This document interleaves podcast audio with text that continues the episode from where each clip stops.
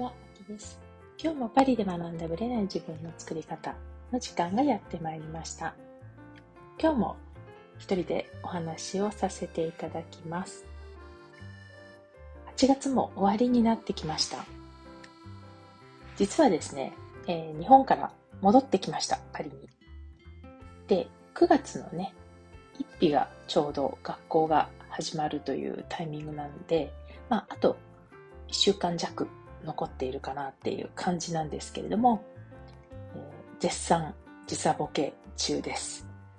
まあ、また、ね、さゆみさんと会ったら日本での話をしたいなと思ってるんですけども、帰りはですね、羽田を出て、あまず行きからの話をもしかしたらしてないかもしれないので、お伝えしておくと、行きはですね、ヨーロッパの南側、要は、大抵は北に行くんですよね。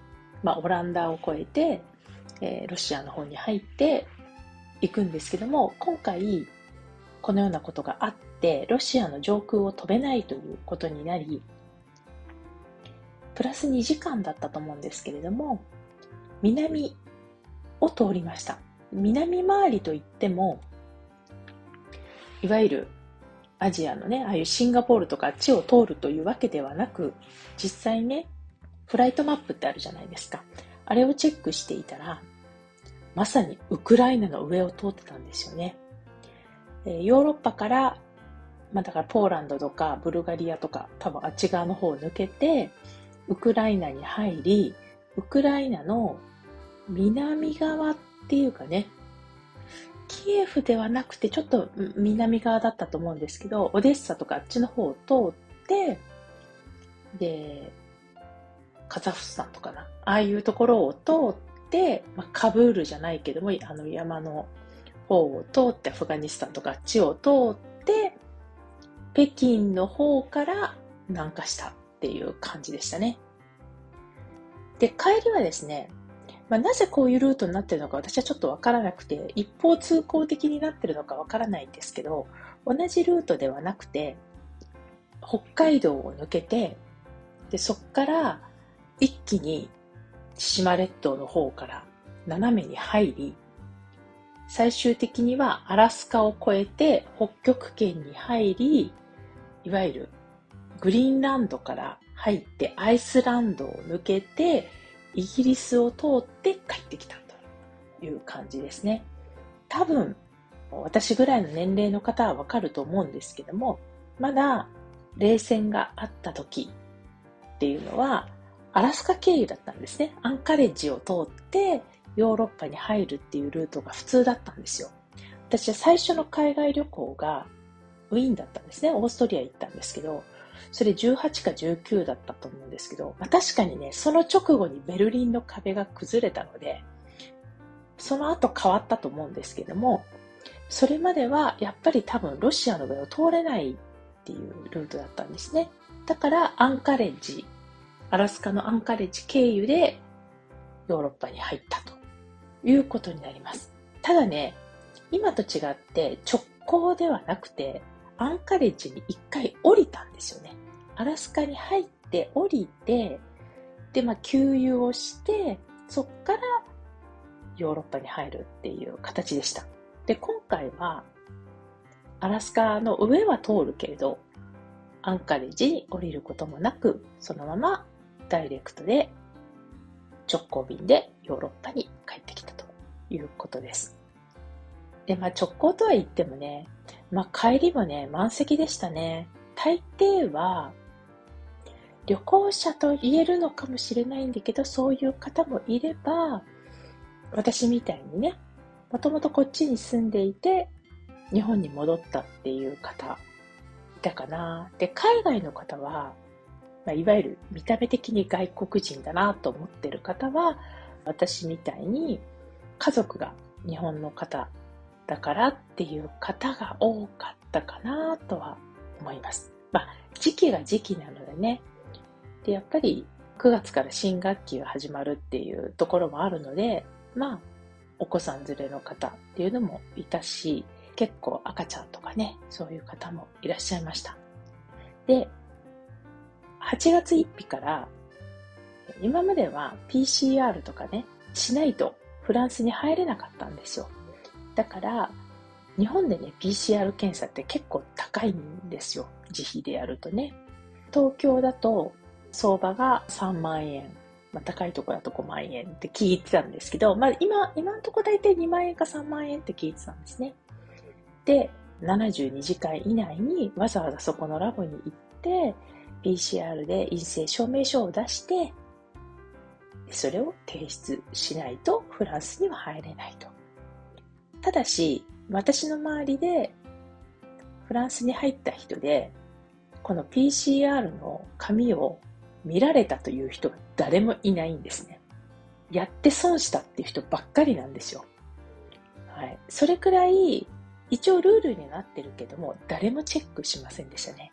日本に戻ってきた時の MySOS のアプリを入れて PCR のドキュメントを陰性証明をね、写真に撮ってアプリにアップしてくださいみたいな、ああいう細かいのとか、そういうのは一切やってないので、フランスは。まあ、紙ベースでみんな持ってるんでしょうけど、毎回やって損したという人がほとんどっていうくらい見てなかったんですね。で、それがとうとうですね、8月の1日の時点で解除になったんですね。なので、戻りは PCR を受けないでね、フランスに入れるということになりました。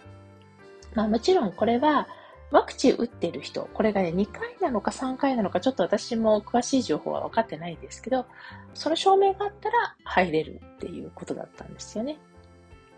で、実際に、まあ、普通の入国審査と同じだったので、ヨーロッパの人とそれ以外の人たちで入国管理が分かれるわけですよ。私の方は、まあ、オールパスポートっていう、まあ、要は EU 圏じゃない人たちの方に行き、私の家族はね、一応、日本人として出国はしてるんだけど、こっちに戻るときは、フランスのパスポートで入ればフランス人なのでね、入れるから、まあ、さっさと EU の方に行っちゃったわけですよ。で、笑っちゃったのが、日本の航空会社に乗っているからというのもあるし、まあ、日本人が多かったからというのもあるんですけど、一応最初のうちはこう、ね、向こうの列が EU 圏で、こっちの列は EU 以外の人が並んでるじゃないですか。でね、当たり前なんですけど、フランスはもうとっくのとっくにマスクは解除になってるわけですよ。で、その EU 圏の方に並んでる人たちが、ものの見事に全員マスクをすぐ取っていて、で、こっち側の日本人が、まあね、ちょうどパリ便、日本からパリに飛んだ便が到着したばっかだから、私の周りって、まあ、一緒の飛行機乗ってた人ばっかりなんですけど、ものの見事に全員マスクしてるんですよね。これはね、あの、光景として見たときに思わず笑いました。はい。まあ、私はもともとちょっとマスク苦しい人なので、フランスに、まあ、飛行機降りた瞬間に、まあ、撮ったわけなんですけど、もちろん誰から何も言われることなく、まあ、ただね、飛行機の中は言われるので、実際、行きの飛行機、パリから日本に行く飛行機で、言わないんですよ。言わないけど、紙を持ってるんですよ。だからまあ飛行機内だから声は出さないんですけど、マスク着用してくださいっていう、その紙をね、見せられるんですね。A4 か A3 ぐらいの紙にバーッと書いてあるんですよ。ご協力ください。みたいな。あ、無言の、無言のプレッシャーが入りましたとか思ったんですけど、でも、まあ実際はしてる方は多かったかなと思います。で、帰りももちろんね、飛行機内はしてるんですけど、まあ私はね、降りた瞬間にすぐ取ってしまったんですけれども、入国審査を並んでる時にね、日本から旅行で来てる方はね、フランスのマスクを外してるっていうのを知らない人もいるのかもしれないし、なのでね、あ、こんなに違うんだって。で、係の人とかもね、普通にマスクしてませんからね。なので、なんか、日本の人だけがマスクしているという異様な光景に出会ったということになります。実際帰ってきてね、今日は31度ぐらいまで上がるみたいなんですけども、戻ってきた時はね、最高気温25度ぐらいで、やっぱりね、湿気がないとまた感じ方が全然違うんだなっていうのを実感しています。はい。またね、日本に行って感じたこととかもまだまだあるので、また追ってお話をしたいと思います。それでは本編スタートです。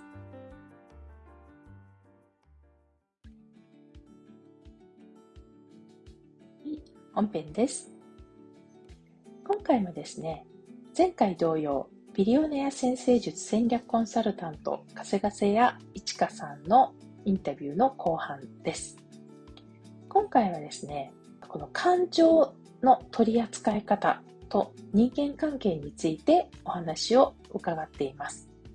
どういうことが大事なのかっていうところをね、結構丁寧にお話ししてくださってるので、まあ、特に感情の浮き沈みが激しいとかね、自分の感情が何を感じてるのか、自分の本音がどこにあるのかわからないっていう方には必聴かなと思います。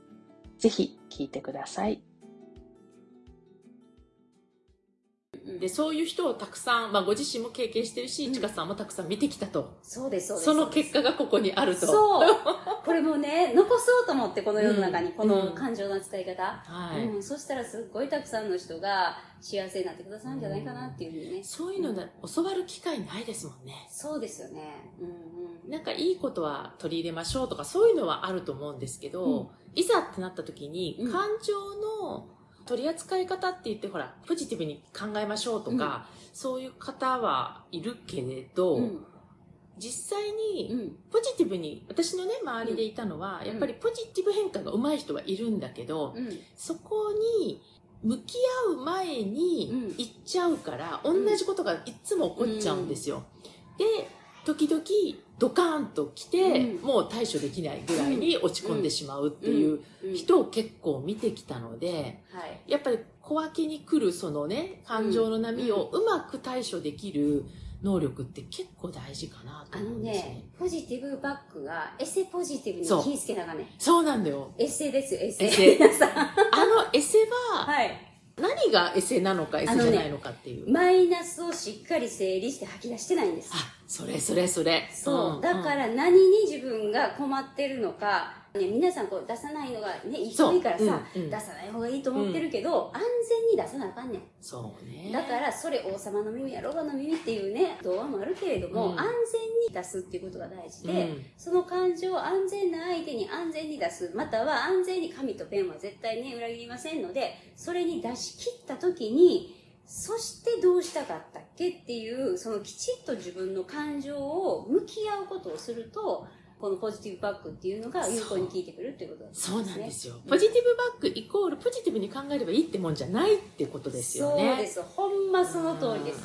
うん、まあでもしょうがないでしょうけれども、やっぱりいわゆるポジシンみたいな、ポジティブシンキングの、なんかそういうところを結構みんな強調されて、その通りやってると、まあ、自分の感情をそのままにして、いきなりポジティブにいっちゃって、エセにいってしまうっていうケースは。そう。でね、我慢すると、鉛飲み込むみたいに溜まっていくね。そうなんです。で、大爆発するんですよね。そうそうそう。そう。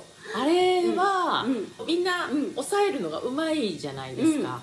だからね、多分、今まで10年20年ってずっと抑えきってるから、うん、いざネガティブノートを書こうと思っても、うん、その癖が出ちゃってる人が多いから最初はなかなか出ないんじゃないかなと思っていて。あとそれとね抑えすぎると自分の本音に気づけなくなっちゃうんです、うん、そうなんですよね。これがきついんでねそうなんですよね、うんうんうん、でなんかそういう嫌な自分を見たくないっていうのもあるんじゃないかなと思って、その汚い自分を見ちゃうじゃないですか、そのネガティブを書いてる時って。でそこを見たくないために綺麗なポジティブバッグをしたつもりになって、美しくこうポジティブ変化してるつもりだけど、まあ、この鉛はずっと残ったままみたいなそうでねあのね私の持論ね、広く出した方がいいと思ってる人なんですよ。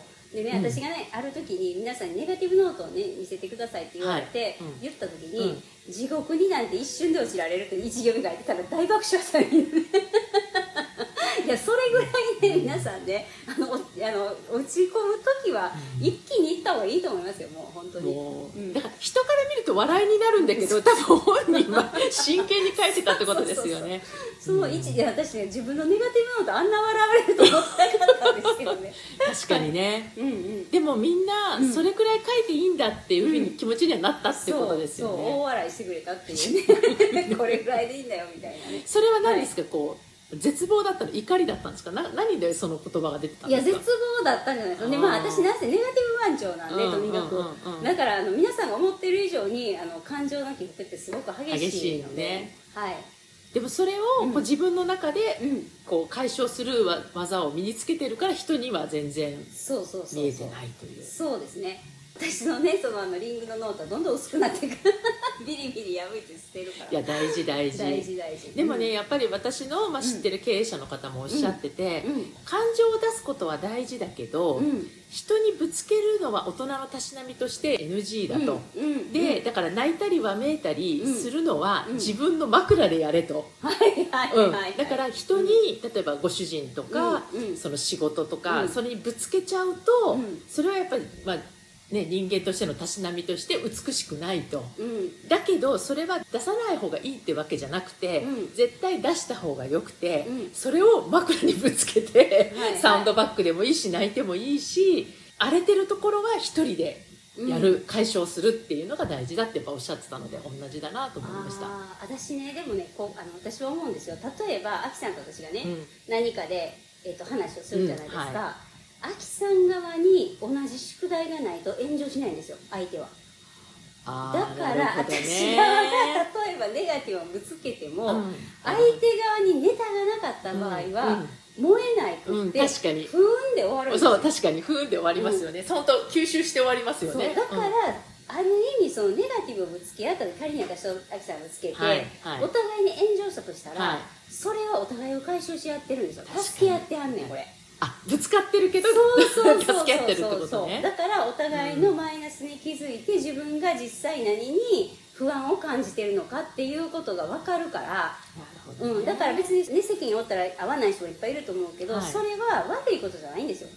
確かにそうそうそうそう。ただの喧嘩っていう解釈をしちゃうからそうなっちゃうけれどもん。実はお互いそれで解消してるんだと。相互供養っていう考え方相互供養。そうそうそう。だからお互いに相手で気づいて、うん。それを自分のものにできるかどうか。あとそこで当たった時に気づいたことでそれを自分の糧にして何か自分の願いに変えていくというかそれができると一番いいんですよね。あーで当たらんとね早いこと解消できん時あるねどういう意味ですか？なんかねそれは。自分だけで書いてるとうん。あんまり分からへんけど、人と当たるとすっごい早く解消できあるのじゃあそういう時にうまく人を使ってもいいわけね。そういうことそういうこと。でも相手は選んだ方がいいですよね。そうでも相手に種がなかったら炎上しないから。あしないからだから助け合うんですよ、相手もそれを知る必要がある人が例えば自分は一人では生きていけないって思ってる人がいて、はい。相手もそれで一人では生きていけないと思ってるから、そのことでぶつかり合っちゃうっていうことになるんですよ。じゃあこれの元って一体この喧嘩の元って何だったんだろうって思ったら、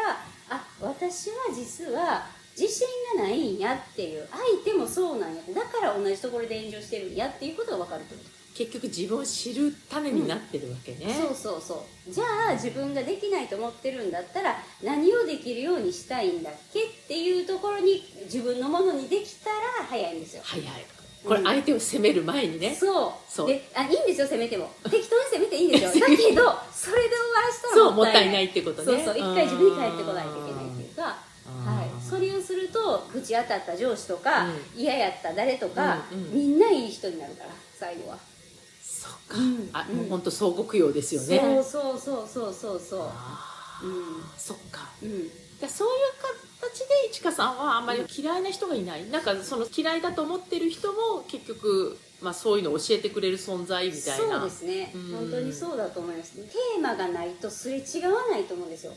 そこに引き合わないから。でも引き合うのはお互いに解消しようねって思って会ってる。だから私星見るから特にそう思うんですよ。か。うん。だから縁がむちゃくちゃいい人がうん。トラブることもあるし、あ逆もしかりなんですよ。カルマの相性なんやけど、うん。それがすごく良かったりする時あるんですよ。へだからやっぱ約束だなって、うん。ここで会おうねって会ってお互い良くなろうねって出会ってるようにしか思えないなとあそう考えるとうん。本当不思議ですよね、そう。でね面白いことがあってね、えっと、上司がいてて部下がいててその部下がすごいいじめられてるわけ上司に、はい。はいでねそれねこうしてみたらすごいんですよ、その上司が部下に助けられてんねん命が。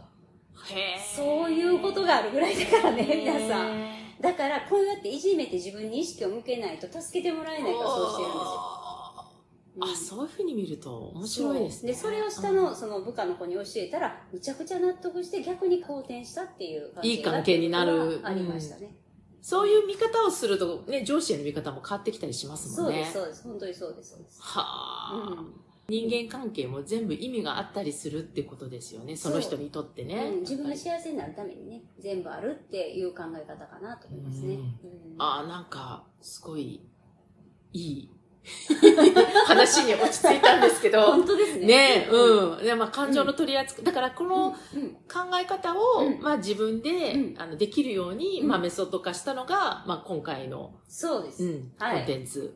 でちなみに、どんな、はい。なんていう名前なんですえっ、か、と脳 すいませんね。いつも変な名前ばっかつけてね 皆さん迷惑かけて申し訳ないです。うん。脳内から人生変えるという意味で、脳内革命トレーニングという名前を付けさせていただきました。へはい。ーで、これは、はいもうすでにスタートはしてらっしゃるんですよね。はいスタートしますはいでも、今からでもまたやりたいっていう方は、はいできる。はいしばらくは私がお伝えしようかなと思ってるんです、うん。でこれを聞いていただいてノート術をもう一回受けたいっていう方も絶対いらっしゃると思うそうし、ね。だからリピート受講しましたっていう人も聞いてるし、うん。まあ、いろんなねお話聞いてるんですけどそういうふうに自分のものにあの仕切っていただくっていうかねノートとセットで、まあ、仕切っていただくっていうのももちろんいいんじゃないかなと思うので、はい、いい復習にもなるし、うん。新しい知識も入れた上で、うん。もう一回ノート術見直すと多分また違ってきますよね。そう。私ね自分のモットーは自力なんです。自力で自分の人生をデザインして自分で幸せになるっていうことがテーマなので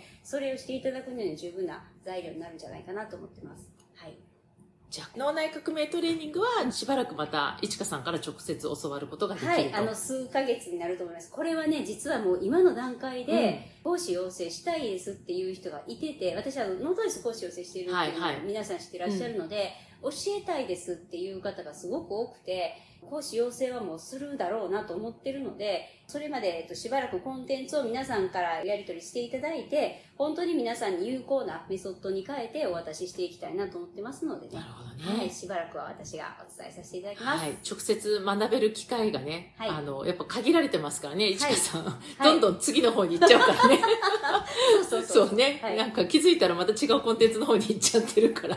そうそうそう今と思ったら、受けておいた方がいいかなと思いますし、まあ、ノートをやってない方も、うんそっちから入ってって、で、ノートに行ってもいいかもしれないし、うんうんなんか別にノートやってるやってなく、関係なく受けてもいいんじゃないかなと私は。そうですね、うん。あのそれで逆にノートに興味が出たっていう人ももちろんいらっしゃりまますね。はいはいはい。ということで、じゃあ、詳しくは、まはいあ多分これが配信される頃、もしかしたら案内ページもあるかもしれないんですけど、まあない場合には、はい市川御用さんのホームページの方にはい。行けばいいということでしょうかはい、ね。ぜひぜひ。はい。はい、お願いします。で、最後にね、はい。市川さんの今後を聞きたいんですよ。はい。あの、うん今後、なんかいろんな新しいコンテンツを出していったり、まあ、うん。お金のね、義務教育をやったり、毎日朝活をやってこうね、うん。活動を広げてらっしゃるけど、うん。市川さんは一体どこに行くんだろうと。はい。私が、私自身が興味を持ってるし、多分皆さんもはい。興味を持ってらっしゃると思うんですけど、はい。いちかさんが目指してる世界はい。みたいな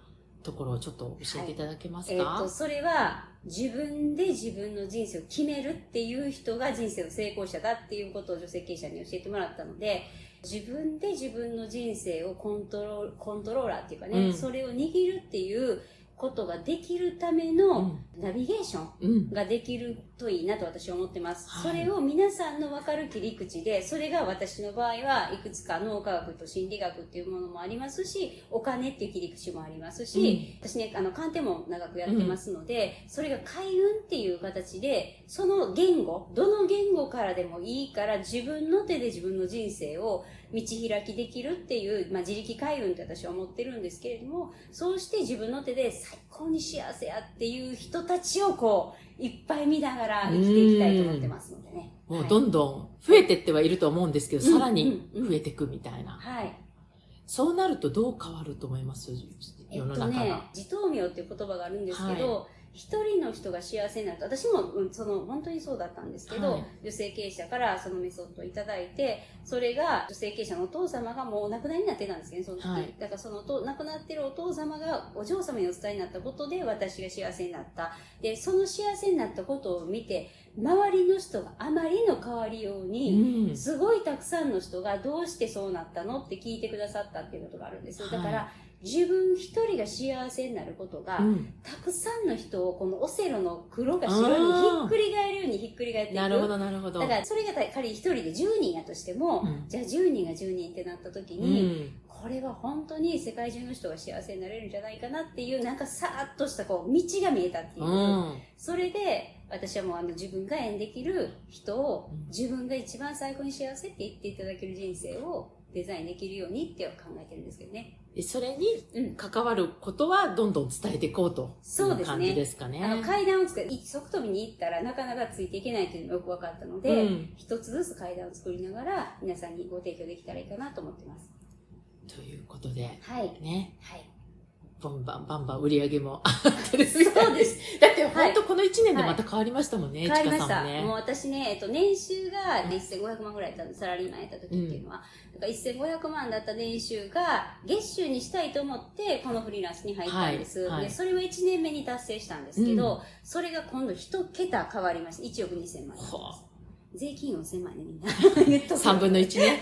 そうそうそうそう。うん、だからね、やっぱり、すごい自分にとっては、お金って大人の通知表だから、うんうん、貢献の対価なので、うん、いかにしてこの貢献の対価を上げつつ、皆さんもその世界に来ていただけるように、うん、私の今見えてるのは1億っていう世界ですけど、うん、それを皆さんにどんどん見せていって差し上げて、あとそこに来ていただけるという感じで。そうね、一緒に、はい、一緒にみんなで、爆上がりしていくという感じですよね。うん、お金が動くと増えますので、たくさんの人を返すと増えるっていうことだから、うんうん、私もきっとたくさんの人にご縁いただいたと思いますし、皆さんもそうなっていただけるように、これからも頑張っていきたいなと思ってます。素晴らしいです。本当に。ありがとうございます。はい、ありがとうございました。はい、ありがとうございました。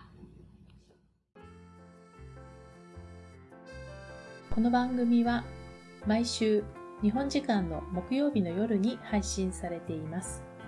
配信場所は iTunes のポッドキャスト、Google ポッドキャスト、Amazon Music、Spotify などから聞くことができます。YouTube も時間差はありますがアップされています。iTunes のポッドキャストは登録ボタンを押していただくと自動的に新しい回が配信されます。また、週2回 Facebook とインスタでライブを行っています。ポッドキャストとはまた違う視点でマインドについて、願望を叶えることについてお伝えしていますので、ぜひよかったらこちらも参加してください。アーカイブは期間限定で見れますので、詳しくはパリプロジェクトのホームページをご覧ください。パリプロジェクトで検索していただければすぐに見つかります。また次回お会いしましょう。